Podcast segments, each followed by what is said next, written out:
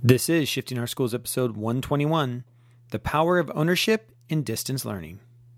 Listen up, educators. Are you looking to take your classroom to the next level? The technological shift in education is happening right now. If you're looking to integrate technology into your classroom, you're in the right place. Welcome to Shifting Our Schools with your host, Jeff Utecht.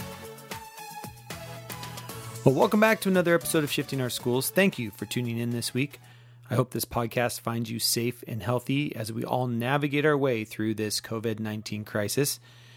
It has been an incredible ride for me personally. I went from having all my contracts canceled to having all those schools reach out to me and find a way to honor their contracts in some way, which I am eternally grateful for. I went from getting them back, all back on my calendar to ending up creating trainings for over 2,200 educators and counting across the state of Washington. Working with the state educational service districts, friends, and amazing educators, it has been an honor to serve my state and to serve educators. To create a system of distance learning that is showing results. If you didn't listen to my virtual keynote in episode 120, I strongly encourage you to do so. This is the three phase system we are rolling out across the state. A system that focuses first on the emotional well being of our students and families before moving into research based distance learning systems that work. Everything in the coming weeks will be focused on this, of course, as schools across the world navigate this new era of education we find ourselves in. And that brings me to this week's stream of consciousness, as my colleague Stefan Troutman calls it. I know that many of you work with families and students who come from poverty. One thing we need to remember is that what we're really fighting is not, quote unquote, kids not wanting to do the work, but a mindset a mindset that is not easy to overcome when it's being reinforced at home. And now we do not get to take students away from that and work on a growth mindset. A book that changed my teaching practice forever was a framework for under, a framework for understanding poverty, a cognitive approach. You can find the link in the show notes below. This book focused on the mindset of those in poverty and how that mindset affects why they feel that quote unquote life is done to them that they feel that having no control or cannot control their lives. Therefore, in moments like this, when life literally is being controlled by others, they are in a quote, see, I told you so, unquote mindset.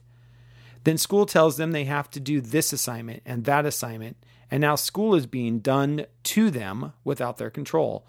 When humans feel like they do not have control over decisions in their life, they react in one of two ways. They either fight to get control back, or they shut down. Those coming from poverty often choose to shut down. No homework, no learning, not trying. Why try when you can't control it and you can't control the outcome? So why even try? So what we hear as teachers is, I don't care, I'm going to fail anyway. When we give students ownership over their learning, especially the path or choice of what they learn, we give them power. We say, hey, you get to choose something in your life, even if it's between these three options. Kids respond, families respond, and they start to feel like they have control over something, even if that something is just schoolwork.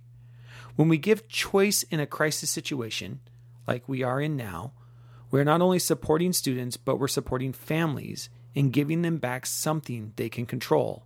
In this case, what assignment can I help my child with? For those educators who didn't understand this before this crisis, this is going to be an uphill battle. I did not come from poverty, and I struggled to understand this mindset as it was not one I was raised with.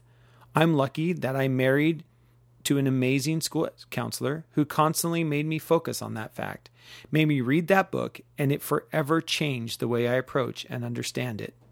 It's not that they don't want to do the work, they don't know how to think about doing the work.